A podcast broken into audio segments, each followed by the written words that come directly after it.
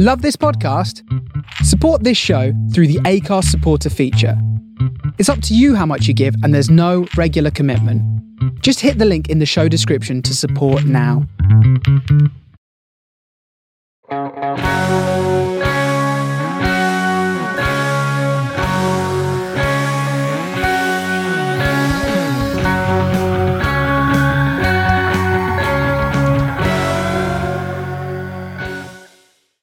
So here we are, and I feel that this is our first Marvel cinematic release since 2019.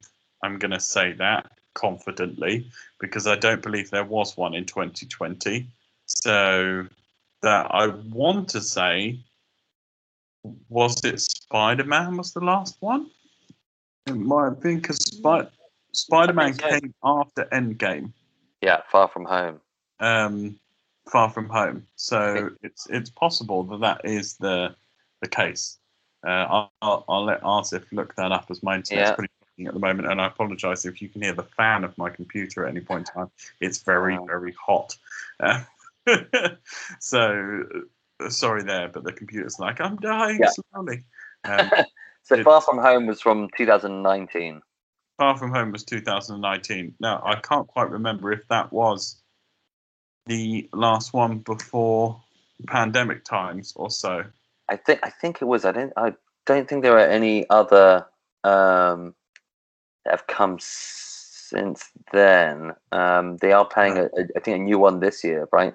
The, the next one, No Way. Home. Um, I think we've had three series, um, which uh, obviously have been amazing. But Black Widow is the return to the Marvel Cinematic Universe and was recently released. I want to say maybe one week ago or just around one week ago. Yeah, Just- eighth or 9th of July, I think. Yeah. something like that. So we are back to the big action. I obviously am the same as Artif. We both watched it on Disney Plus, um, where we paid for the premium access. Uh, didn't go to the cinema because pandemic. Um, Yeah, and cinemas are open, but like we just watched it at home. Okay, that's just what happened. I, I have to say, I do enjoy Premier Access at home. I mean, I, I do I do love the cinema, but I've got a great TV, and you know, watching kind of new films on it, it is really epic. So, you know, Yeah. I, I, I don't lose too much there. One, I also thoroughly enjoyed my sofa over most cinema experiences. But you can obviously find really good cinemas, and some films in the cinema are absolutely gorgeous. This film would have been great to see in a cinema. Um, That's true. I, That's true. I work in the industry on on production, so it's really hard for us right now in the sense that COVID, is, we're trying to dodge it as much as possible because we can't just go out there and have parties like everybody else Yeah. seems to want to. Um, so Absolutely. yeah. we watched it at home and thoroughly enjoyed watching it at home.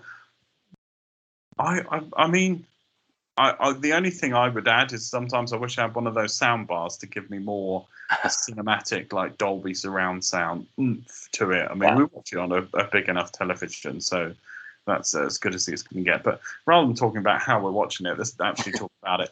Um, Yeah. so it for me personally this was i mean it's kind of classic marvel but it was it was an interesting film because there was less superhero e than most Yeah. other films you didn't really have you had maybe one character or two characters who had kind of abilities um, to a certain extent but predominantly the film is obviously focused on scarlett johansson's character of black widow her origin story. This is her origin story meeting up with the present, but not quite the present, where I feel coming in after Civil War, after the events of Civil War, is where we're sitting, where we actually get a fully grown Natasha Romanoff.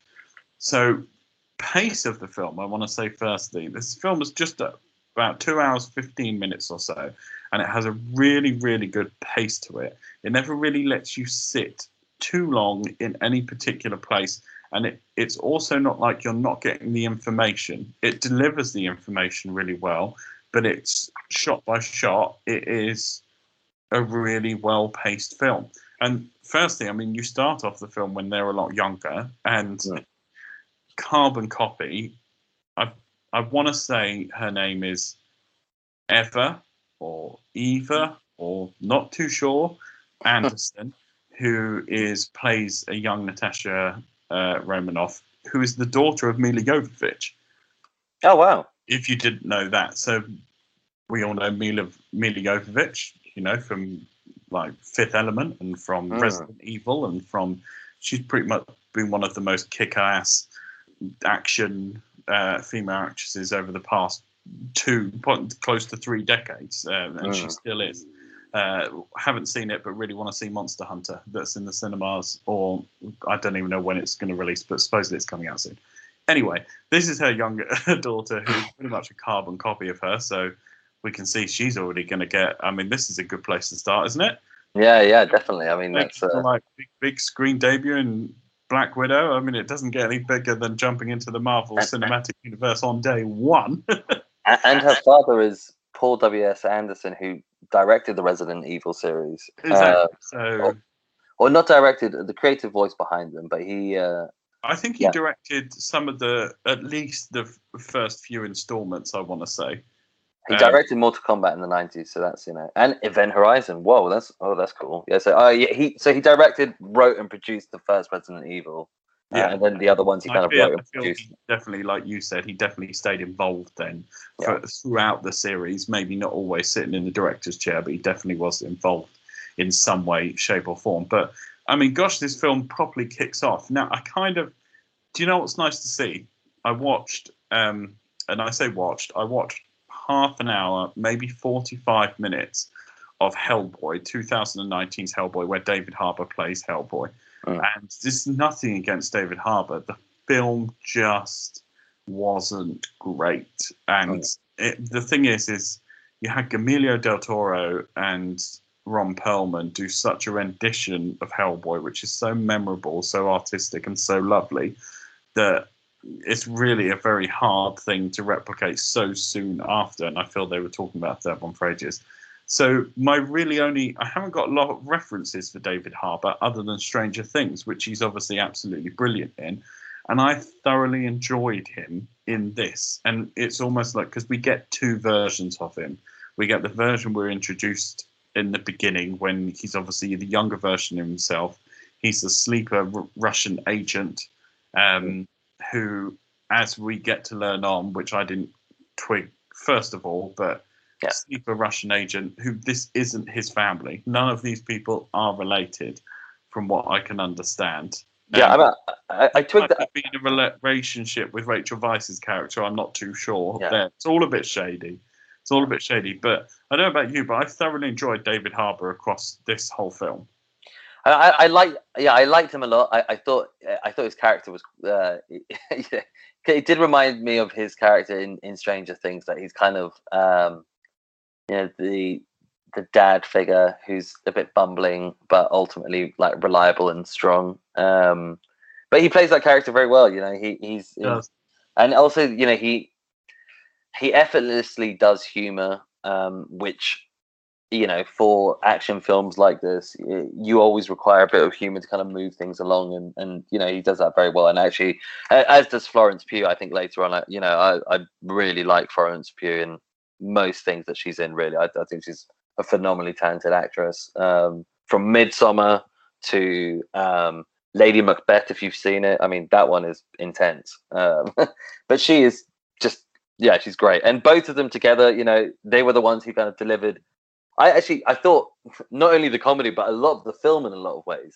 Um what i found interesting in this film is that actually you know whilst it's kind of based on natasha romanoff's kind of backstory she didn't feel like you know it, it felt like they were all like a main character really you know? Um you know having kind of um you know the whole backstory of like the red guardian as well. Um actually I, I wish we had like seen a bit more of the red guardian kind of in his heyday um that i think that would have been really funny because it, it's you know he kind of makes a big deal of it the fact that he was the red guardian and then had to go undercover and essentially look after you know and go to america and, and have a, a fake family um and then yeah, so I, you know, and then they kind of play up on it later on. So I wish I, we had seen you know kind of part of the Red Guardian and and really you know essentially what he kind of did. Um, and that was I, I I agree with you on the pacing of the film. I thought the, the film, you know, whilst it is two minutes, two hours fifteen, um, which can be quite long for like action films, I, I didn't drag too much really, and I think that's because you know the action was you know generally very good, um, and there was like you know pretty good comedy. But I have to say, I did think that there was some perhaps uh, some writing things that they kind of missed out on which like one like that kind of Russian backstory. I thought they could have like delved into the Red Guardian more. Um, and also even like the whole training of Natasha Romanoff, like a little bit more on that. Like we've seen things in other films and other bits, but I felt that they didn't. And this film, they didn't explore it as much. You know, going from, you know, the kind of suburban home life to being like the world's top assassins. You know, like uh, there was there was some clips like you know, of their training, but it just didn't really. I don't know. I felt that they could have like you know delved more into that because it just would have been like you know, how, especially with like her sister also being like such a top assassin. Like, you know, we want more of the of the of the training. You know, we always talk about how how we love that um you know, there's kind of initial like backstory, you know, you know scenes that you get. That, and I, I love the kind of first scene that we have, like them being a sleeper family in America, and then kind of being activated and having to leave, and you know, it's quite panic-inducing, and actually, like, you know, for a Marvel film, like, you know, very realistic, and you know, in how things were in the, you know, the 80s, really. So to kind of have that, and then to miss out on that Natasha Romanoff like training, and like, you know, because especially with that Russian backstory, you know, the, the, those kind of you know communist Russian backstories, you know, are always so brutal, and we kind of get some of it. And you know, I'm just seeing now with the credits and like the, the kind of kids and girls being brought to the kind of facility and whatnot, and Dreykov looking over them. Um, but yeah, as I said, I just wish we kind of got a bit more of that. You know, it would have been really cool to see. Funnily enough, I really did think that we were gonna get that I thought that was actually going to be a big section of this movie. We see flashbacks what, later on. You you meant? Yeah, yeah. yeah. I, I we see flashbacks of her training um, during the other Marvel films on a couple of occasions, and I thought that was actually going to be a whole segment in in the set. I thought we were really going to dive deep into both her and her sister's training in the Red Room and them learning all the abilities that they'll learn which takes them to being the level that they are, which seems to be above everyone else to a certain extent. They seem to be like the cream of the crop when it comes to the agents that have come from the widow agents that have come from the Red Room. So I, I very much see yourself. I very much thought that was a beat that we were going to get. That's kind of the arc, so to speak, that the story was going to follow to give us more information there. But obviously, it goes a completely different way. Now, the intro, when we see from when they're young, and then they kind of we get kind of a quick. It's almost like an intro of a couple of elements of them being in the red room as young children. Mm. We get to see them shoot. It's like a montage, isn't it? It's a montage yeah. of a couple of minutes, and that's really it. You're kind of then fast forwarded to when they're older, and so it's something I feel we could have got 10 15 minutes of and it definitely yeah. it wouldn't have taken away from the film at all. And really it wouldn't have added that much time on that you would have then thought that this film is too long by any stretch of the imagination because it plays into the story. Because like we said before the pacing of the movie is very good. So it never feels like you're sitting in this for too long. Yeah um, I, I also think it could have helped set up Dreykov more as like the villainous bad guy really you know, like to have that kind of scene with like him, you know, overseeing the girls' training. And again, in the kind of intro, we see him like, you know, talking with Clinton and other world figures. And he's clearly this big character, but then we don't see him until like much later on. And we don't know why, you know, he's kind of so hated in a way. I mean, we know because like, you know, we, we hear about his plans and things like that. But I think it would have been good to have seen that kind of original context as well of him, you know, being a politician and statesman, but then also being like this kind of evil man who, you know, experiments on little girls to make them, you know, killing machines and puts them through brutal training regimes and whatnot. You know, like I think that would have helped set up, you know, him as a character and you know, and it's essentially what his kind of motives and drives are. Like as I said, we get it much later on, but it could have been cool to have that context initially as well also there was the one other thing which is the whole kind of um, catalyst almost for him and Natasha's relationship definitely being a very like betrayal sour one is because she believed even though we find out later on that this isn't the case but she believed she was the reason for or cause of death of his daughter for her whole entire life or not her whole life but you know the years that that transpired because of a mission to assassinate him. And that was one particular part of the story where I would have loved a bit more of, like to have seen that mission that resulted in that assassination attempt from beginning right to end. I know we kind of jump it, and this is nitpicking. I know, like just nitpicking because overall, I thoroughly enjoyed this film, and we'll talk about that in a minute. But it's just you know, asking for more of particular something is not because you're not liking it; it's because you're thoroughly invested in it and you're enjoying it, and you just feel the like an expansion on certain areas for a few minutes here and there definitely would be a been a benefit. Yeah, definitely. Uh, yeah, I, I agree. Um, it would have there, yeah. I, and uh, I, you know, as I said, like another thing would have been, you know, good to see more of the Red Guardian because, like, I feel that uh, like going forwards, you know, I, I felt also a lot of this film, you know, as I said, it, it, didn't feel like Scarlett Johansson, while she is the main character, it didn't feel like she was the sort of main beat of the storyline in a way.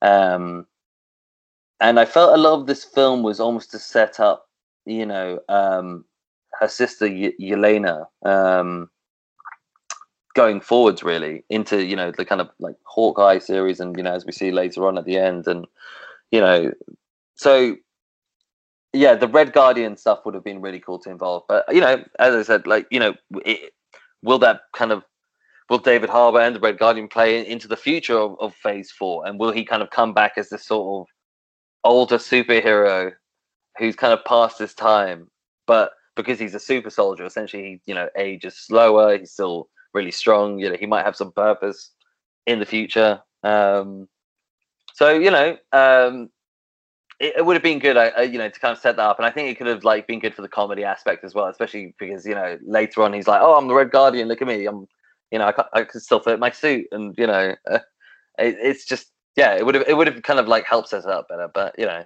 it's uh again kind of more of like these you know interesting kind of beats that they're adding really yeah, very, very much so. It's definitely it's sowing the seed, especially um, for um, Florence Pugh's character more so. I reckon. But one thing I've, I've got to point out throughout the whole of this film, the ac- action sequences, the fight sequences, um, action as a whole, I've found thoroughly entertaining. For me personally, it's one of the best hand-to-hand action Marvel films that has been made out of the whole cin- cinematic universe. For me personally, Captain America Winter Soldier was definitely one. And I mm. find very much a lot of it, the elements bring to Black Widow's fighting style and the way they deliver that on screen. It's always extremely impressive. But seeing that kind of across the board, and it's the fighting style then used by multiple, obviously all the widows. Yeah. And, but action wise, this, for me, I feel this is one of Marvel's best action films that they have put out, hands down. The sequences in, it are brilliant, mm. crazy, very much at the end, but just the like the stuff we see right at the beginning, the missions, the widow missions, and the widow fights that we see in um, Budapest or Budapest. yeah, yeah. a debate within the film, but those particular sequences, the one where we first get uh, introduced to Florence Pugh's character older on a mission, and once again when they meet up and she meets up with Natasha Romanoff in Budapest for the first time, and that sequence that then follows there, I'm thoroughly entertained. I thought there was some absolutely brilliant action, hands down, absolutely brilliant. Yeah, I mean, I agree. I thought like what I liked about the film is that it started really strong with the action, and like actually you get quite a lot. It's almost kind of very relentless at the beginning. That um, like you kind of have the intense scene of them like leaving their home as, as you know in suburban Ohio, um, which is already like a, just an intense scene. Like it's quite thrilling, and then there is action in there. But then it, it moves on to like a lot of action. And one of the things that uh, you know uh, one of the issues I actually had with the film in regards to the action is that after the jail scene, I've kind of written it down here in my notes, and and they kind of fall back more on the comedy and action. I, I found that the action after the jail scene, which is you know about halfway through, um, so fairly, you know, again, you, you've we've had a fairly kind of long chunk of of action filled sequences and stuff.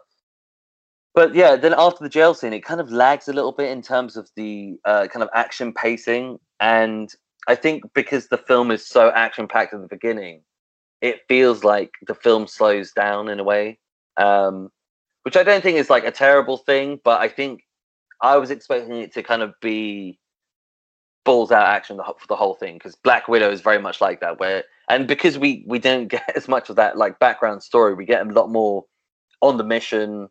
Um, you know, going from here to there. Her sister's on the mission and then kind of defects and then being chased. You know, I, I just I, I just felt that it kind of lagged in the middle, which I kind of would have preferred if they just continued to just you know like continue with the explosions, continue with kind of like the different like super soldiers that they introduce. Um, and yeah, so like I mean that was kind of like my criticism. But then yeah, I agree with you that like a lot of the action sequences, the fight sequences, because you know, as you said at the beginning of the podcast, it's less about superheroes and more about um, you know assassins and, and kind of covert and you know and soldiers really.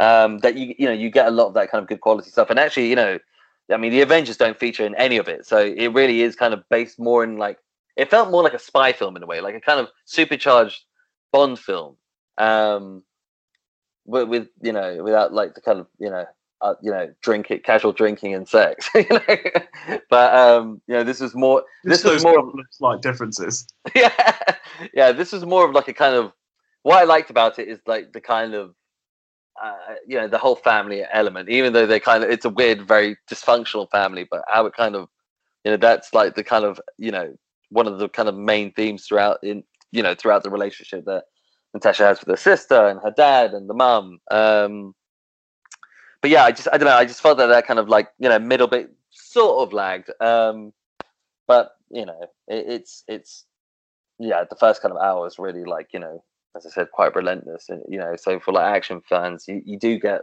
kind of a fair amount of bang for your buck at the beginning. You know.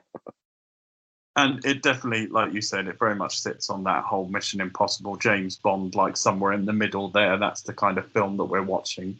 We're watching that spy relentless film. It's a film that obviously gives us.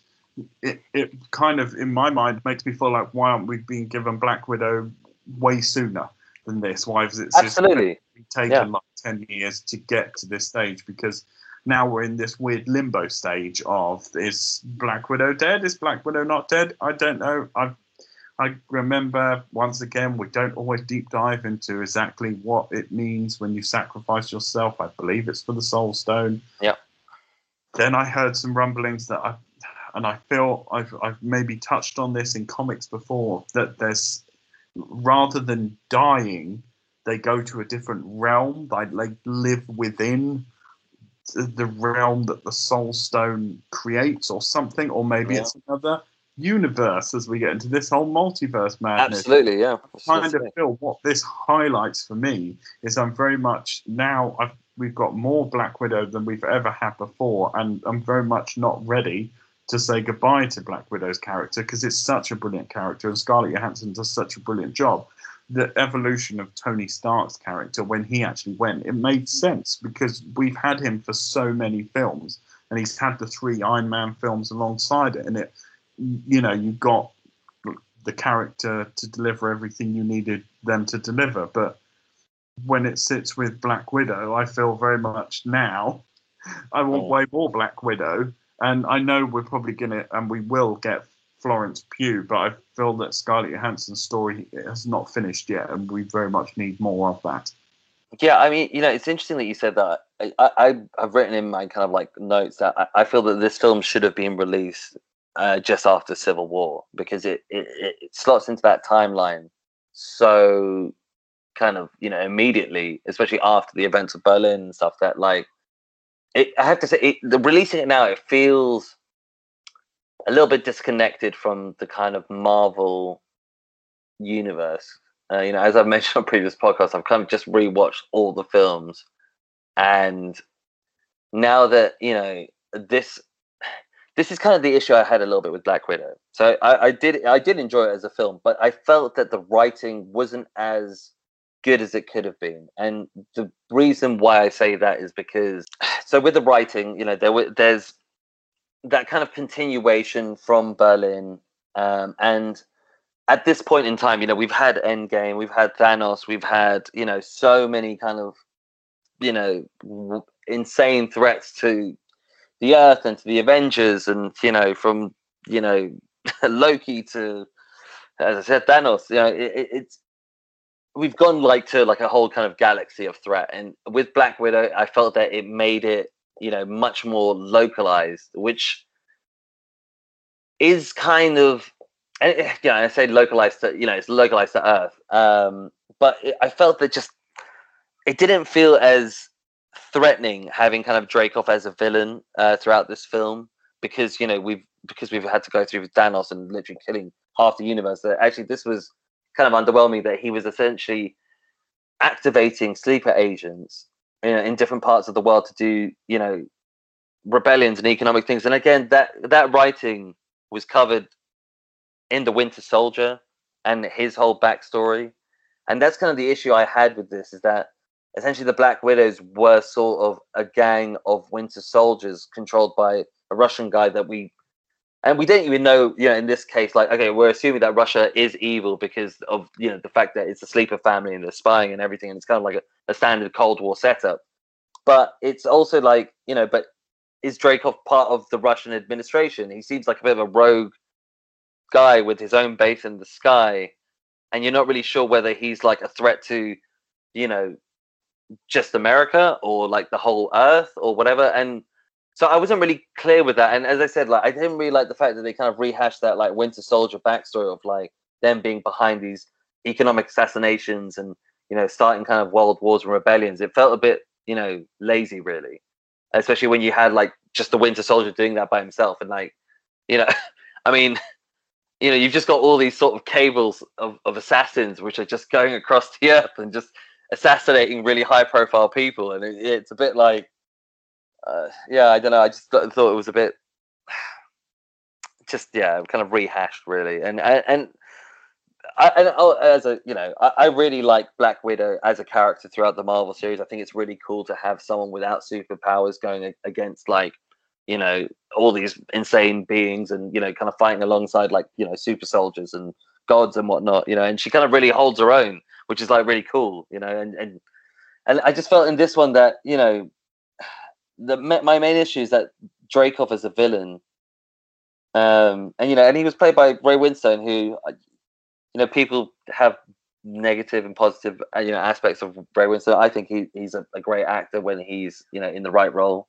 Sexy Beast is like one of my favorite kind of British gangster films, and he's just iconic in that, really.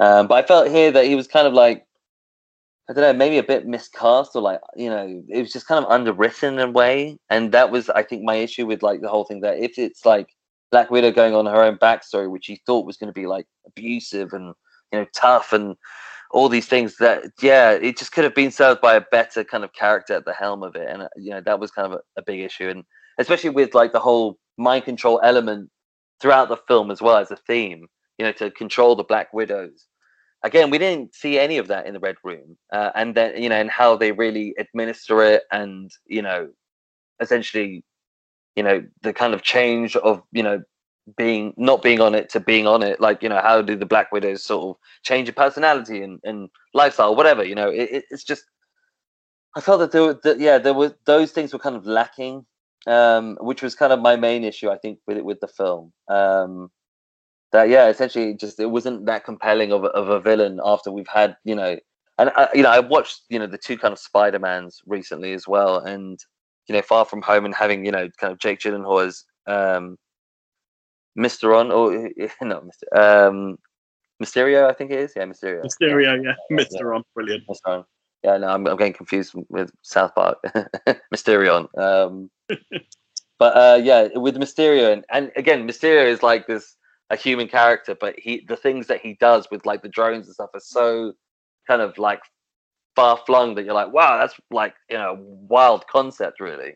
And I just felt with this one, it just you know, having Ray Winstone kind of having a, his own ship in the sky, it's like, yeah, seen it before. Eh, like even if okay, if the if Black Widow doesn't stop, you know, him, there's the Avengers to just go like, okay, yeah, we're just gonna swat him out the sky, really. So I don't know. That for me, that that was one of the things that, yeah, didn't didn't didn't tweak my Marvel kind of you know uh, evil Richter scale, I suppose. well, this is one of the big problems you kind of have with when when this film came out and when this film is set, because of everything that transpires after Civil War. Yeah. Whole story that leads on with Infinity War and Endgame and Thanos, the character, the main villain been building for so long, that you're right. It kind of sits in that way where, yes, you don't know, obviously what's going to happen to the supporting cast, you but you know what's going to happen to Black Widow because you know she appears in multiple other films after the events of this particular film. But once again, it's it's fantastic to go back and get this information because it's it, it's it's done well and it's nice to like see her in a different light and just see more of Black Widow kind of taking things uh, on herself without having the Avengers team. So it's great to see that because it's something her character deserves because it's such a brilliant character delivered so brilliantly. But yes, and I think I said I said this to you after watched it. I, f- I feel the casting wasn't quite there for Ray Winstone mm. because I, just, I mean, you know, and once again, he is very much. I, I agree with you. He's an actor that in certain roles completely excels, but in other roles it doesn't quite fit. It's slightly off the mark. Now, him doing a Russian accent yeah. It's the best Russian accent I've ever heard. But unfortunately, yeah. what it did is multiple times during the film is you really have to turn up the volume when he's talking because I'm like, what did he just say? Yeah. And it's it's like a really important point in the movie of him getting his message across. And I was kind of, and I kind of feel it's just. I, I feel maybe it was kind of a bit too much of an easy go to easy go to in the sense that we've seen Ray Winstone do these characters before, but there are certain actors out there who every time they portray a character like this, it always is extremely well played. And I feel maybe if they'd rather than you know going somebody else pulling on a fake Russian accent, you could have got a probably extremely villainous Russian actor or Eastern European actor to play this role, which have given it a bit more. It probably would have been better to a certain extent, some way, to have a non-named actor in this role to give I, it something else. I think you know who could who could have been a good actor. I was just about to ask you, but you know I would have been putting you on the spot. Like, what actor you think? Have have a think. What actor you think would have been better than Ray Winstone? But I've just kind of come up with one myself. Well, and... I've, I've, said this to you, I said this to you before, and I, I do feel that okay. Um, I can't uh, forgive me if I'm wrong if I pronounce his surname incorrectly, but the French actor, French actor Vincent Cassel, mm. I believe would have sat in this role in a in a way more, uh, given it just more of a, a menacing depth mm. and deliverance, which I feel would have um, complemented those particular scenes uh, a lot more than uh, yeah. Winstone did in this particular instance. Yeah, actually, I mean, Cassel is a great shot because he is very intense as well as an actor. Like when he when he wants to be, so he could have. I think he could have been like a bit more, you know, yeah, exactly, like kind of unhinged in a way. You know, he he's very good at playing those roles. Um, my recommendation, I think, for you know, uh, as a different Dreykov, uh, you know, Christoph Waltz from, yes. uh, you know, Inglourious Basterds and uh, I say it for a couple of reasons. One, he's multilingual and can do so many fantastic accents so well. And two, you know, when he turns on the menacing villain, I mean, he is so menacing, you know, and he's just, again, yeah, that sort of that. He, he's not a kind of, you know, he's not like a, a, he doesn't have a large stature, and he's not, you know, kind of, you know, butch guy, but he's just such a, you know, his the atmosphere he brings as an actor would have been you know, he can just fill up a room with just like you know a look and a, a kind of a wry smile. you know, with, with like a tense atmosphere. And so, yeah, I, I just think Christoph Waltz would have been a, a, great kind of character to just really like deliver those lines and just have this sort of, you know, um, it just would have been a great character to be the, uh, you know, the, the controller behind the curtain or whatever, you know, like the essentially like a more of a genius character because I just felt that with Dreykov, like he seemed to, you know, with the Dreykov they kind of written, and you know, it's not Ray Winstone's fault completely, but the kind of performance that Ray Winstone gives, it feels like Dreykov is this like, you know, that he's sort of, you know, we see that he's meeting with all these people and you know running the red room, and he has this base in the sky and everything. But he, when you see him, he's just, I don't know, he's kind of fairly underwhelming. You know, he's not like villainous. He doesn't come across as particularly ruthless or genius in a way. He's just kind of is this guy who is responsible for these things and yeah, and has to be killed. But you know, I just felt that if it was yeah, one of the people that we, we'd said, then it would have. Uh, I don't know. There would have been like kind of more reason for justification that he's like, oh god, this guy is crazy, or you know, he is very smart, or you know, very articulate, and you can see why he is so successful at the evil things he does. You know, whereas yeah, with Ray Winstone, it's more like kind of gruff and like, you know, with with an awkward Russian accent. I have to say, like one of the things in this film is that some of the accents were kind of a bit awkward uh, because there were quite a few like I mean there were no Russian actors and they're all American actors really, you know, putting on Russian accents. So uh, yeah, there were points where I did notice that they kind of like you know, even Flor- you know someone like Florence Pugh who I, I, love as an actress kind of there were points where they slipped out the Russian accent a little bit, but you know it was still quite fun though, really. yeah, I mean, yeah, I mean that's that's inevitably what we're going to get, isn't it? Sometimes it's not going to be absolutely flawless the whole entire way through. Although I feel Florence Pugh probably actually did the best out of the whole collective bunch at kind of yeah. maintaining that kind of Russian tint, should I the Russian tint to the to the accent. But yes, there was just some elements where I just feel you kind of didn't always uh, feel that Ray Winstone's character could have done all this. Yeah. You know, you feel like there must have been a team behind him doing it to a certain extent. Or, or the Russian administration and government, like, yeah. you know, kind of, you know, he's like their representative. Like, what would, he, what did he even do in the Russian government? Is he just the president or is he just like, or like a defense minister or just, uh, like, I don't know, like an oligarch? You know, it's a bit, it's a bit too slack, isn't it? Having a meeting like with all the world leaders. yeah. I mean, like, uh, yeah, exactly. It's like, is he just the Russian president who goes like rogue later on, and because he wants to, I don't know, just have like a, a, kind of army of Black Widows that he controls the world with. I mean, it was a bit, yeah, I felt it was underwritten actually, you know, which is kind of a little bit disappointing because like, yeah, you know, you got a two-hour, fifteen film, you know, like you, you've got the action in there, but I just felt that you know some of the kind of beats to fill it were underwritten, you know, with especially with the kind of Russian side, you know, like from Ray Winstone's to character to like, you know, the Red Guardian, as I've mentioned a couple of times, that, you know, it would have just been fun to see him maybe you know with Dreykov and uh, at the beginning kind of. And yeah, I, I would have loved to have seen you know David Harbour being told that he has to go and like essentially go from being a superhero to being a domestic husband you know in, in Ohio you know in the 80s I mean like what are you crazy like but but I'm the Red Guardian. Like you can't do this to me. To do this. yeah, yeah, this is not good. This is not fun. You know. no, I am Captain America. yeah. Accent. I fully apologize. but it's, it's almost like you could bring his character back for his own like comic movie um, because he delivers it like you said he delivers those comic beats so well uh, so that's what kind of what makes that really work. But what we obviously also get, we also get Taskmaster. We get the first on-screen oh, yeah.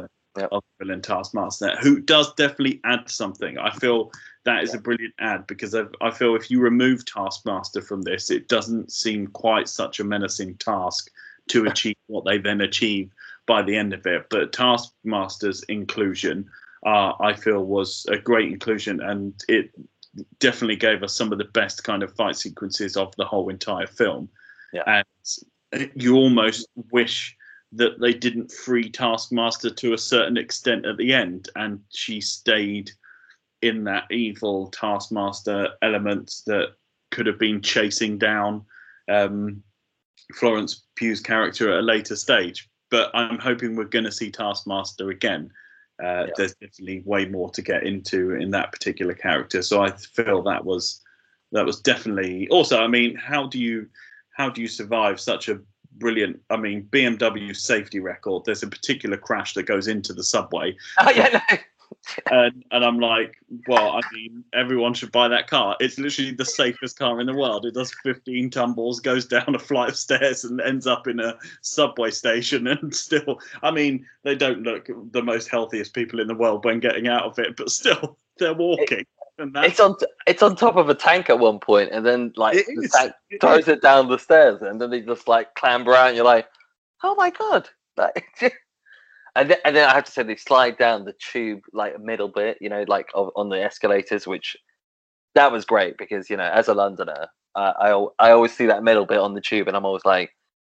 Could I slide down that and not die at the end, you know, and uh, as well as like not get absolutely murked by all the signs along it, you know? Well, also, I feel you see a way more um, realistic way of exiting that that happens on this film because most times you see something like in the film, someone just goes into a full sprint run when they get to the end, and these people clearly land how you would land if you just came out of a car accident. Yeah, exactly. Yeah, yeah. And but you know that's what that's what I think I like kind of about the film is that you know um, having like a like just you know as we said it was like that more of that James Bond real element uh, to the you know to the character. And as we said with someone like Black Widow and Hawkeye they are that kind of you know real world character. So to see that sort of action it, it it's well, it's a different beat for Marvel really you know. Um and especially when they're kind of faced with the you know the jail scene later on. That was a scene which i did really enjoy in terms of the action you know especially with the avalanche coming down and you know, them having to get um you know the red guardian out of jail. Um or dad or i can't remember the character's name actually but um it's uh yeah that was you know a, a, great part of you know action and and generally that kind of whole build up as well was fun so to see that and kind of not you know rely on Iron Man, you know, flying in and swooping people away. It, you know, it, it, it's you know, it's a fun. It, felt more like a traditional action film than I think, and I think that's what's kind of good about this one is that it did feel more like a kind of you know late nineties, two thousands action film where it's like more spy based and you know um, Cold War context. Uh, that they're kind of yeah, the secret, you know, um, trainings of the Soviet Union and the weapons they sort of unveil. You know, that it's like, oh, that surprised the world. I think that's what I liked about the film. That it was, yeah, like a Marvel film, but like, you know, again, as there were rehashed elements from other Marvel films, but the overall tone of this was like, you know, one that was a different beat. You know, um, and I think you know, as I said, I, I think it was a great introduction for. Um, for you know Flor- for Yelena, you know, for Florence Pugh's character to go forwards and, and really pick up the mantle. I mean, I, do you think she'll continue being known as the the Black Widow? I don't really know what um, the White Widow. Oh, The white Maybe. because they wear the white outfits. Um, so true. maybe that's that's where, or maybe she'd just create her own badass name, and that'd be brilliant because she is she has got a very good comic beat to her. You know, with the jacket with the many pockets. It's like it's the first thing I've ever bought, and you know why can't why don't you like this jacket? It's got so many pockets. It's yeah, great yeah. But the pockets are so useful. Know? Uh, yeah, so um, I very much feel there could be an instance where in the future where someone's like, "So what's your what's your superhero name?" And she's like, "Yelena." It's like, "No, you need a superhero name," and she'd be like, um, "Kick-ass Cobra." I don't know, yeah, yeah. something like that. The So- Lol's Widow Yeah, yeah, exactly. The Bolt Widow. Um, for TikTok for the TikTok generation. yeah, Black Widow 2.0 or something like that. But we're obviously going to see her because quite interesting. It's, you know, when this film ends, that they do that jump because you kind of just forget for an instance when you're when you're watching it. They do. You get obviously we get the classic Marvel post credit scene, but we get that jump to when obviously she's then a grieving sister because uh, Natasha has passed away on the events in Avengers Endgame. So that's where we kind of sit. And then, of course, the fabulous Julia Louise Dreyfus comes in, who is an absolute legend. Valentina. Uh, Valentina, aka Madam Hydra, is recruiting, and she's almost like becoming uh, the boss of the A team. you know, Yeah, yeah. can't find them, but if you call, they will be there. You know, just putting off mercenaries into the world and just paying them, and that's how they're making their living. So it's very interesting where she's going to keep popping up and in what film, so to speak. Eventually, she's probably going to be the lead villain in one, maybe more than one film. Um, or just always sitting in the background, or just teetering from good to bad. We don't really know where she's sitting. Yeah, I feel that she's going to be like a kind of morally ambiguous character who will maybe. Well, we see that at the end that Yelena gets assigned to take out Hawkeye, right? yeah, yeah. Yeah. So So this might be this might be the inclusion of Florence Pugh in the Hawkeye series. yeah, exactly. Like to bring her in, like more into the universe, and you know, just.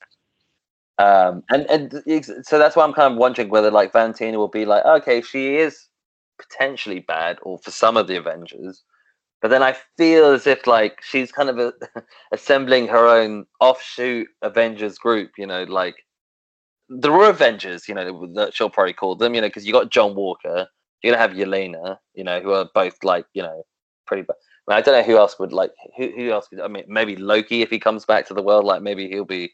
No, he can't be controlled by anyone. What are you talking about? Well, he, he might need some work, you know. He might Yeah. need a job or something, you know. He might need to pay for a nice apartment or something at some Yeah, point.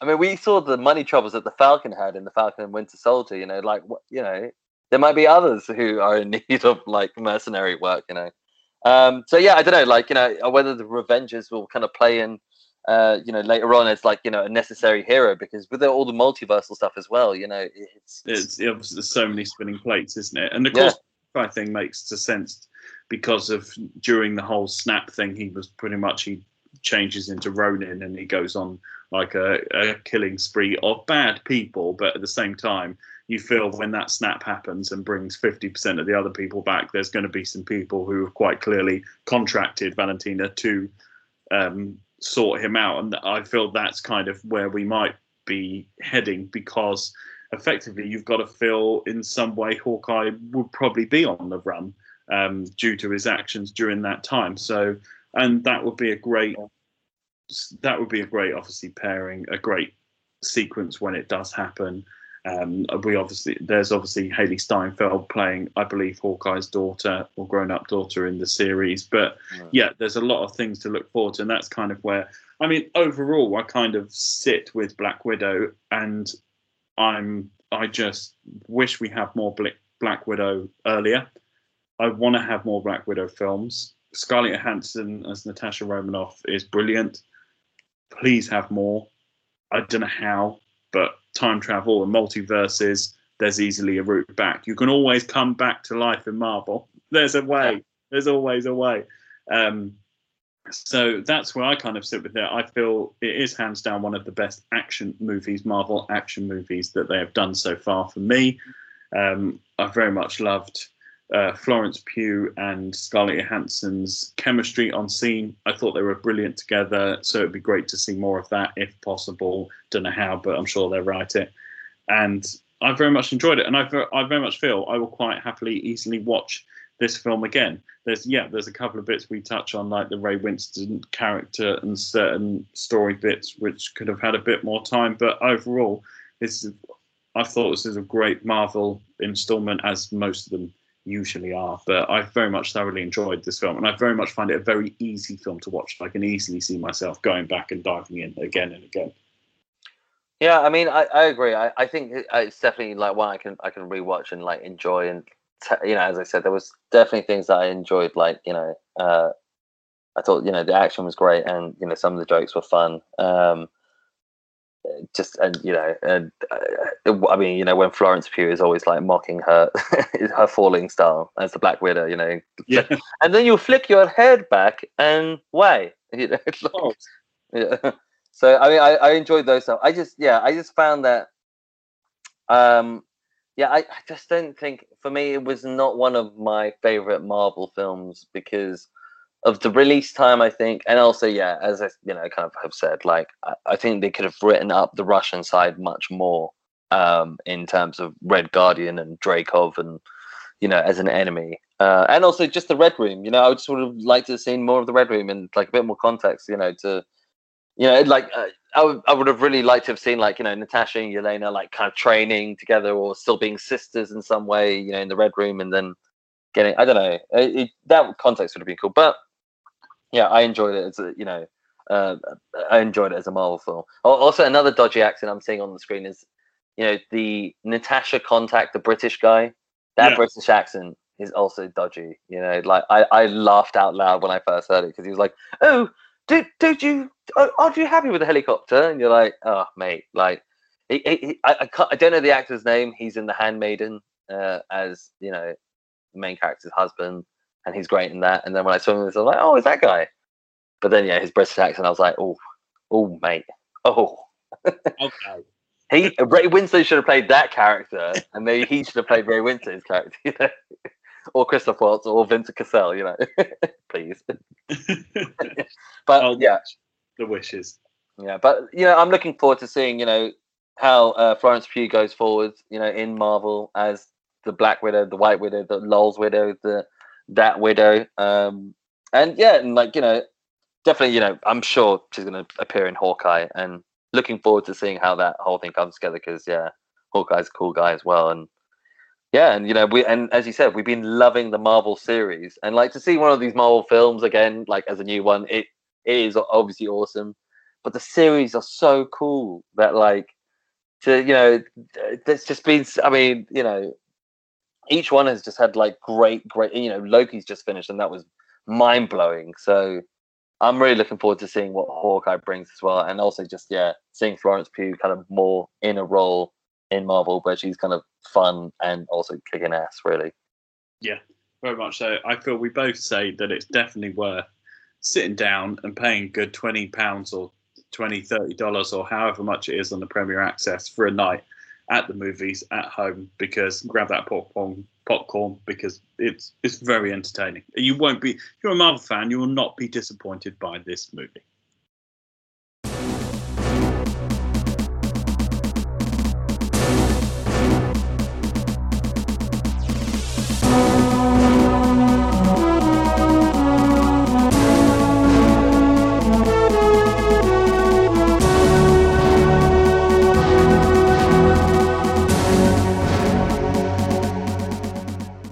Hi guys, thanks for listening to another episode of Jedi Order Podcast. Don't forget to like, comment, and subscribe, and may the Force be with you.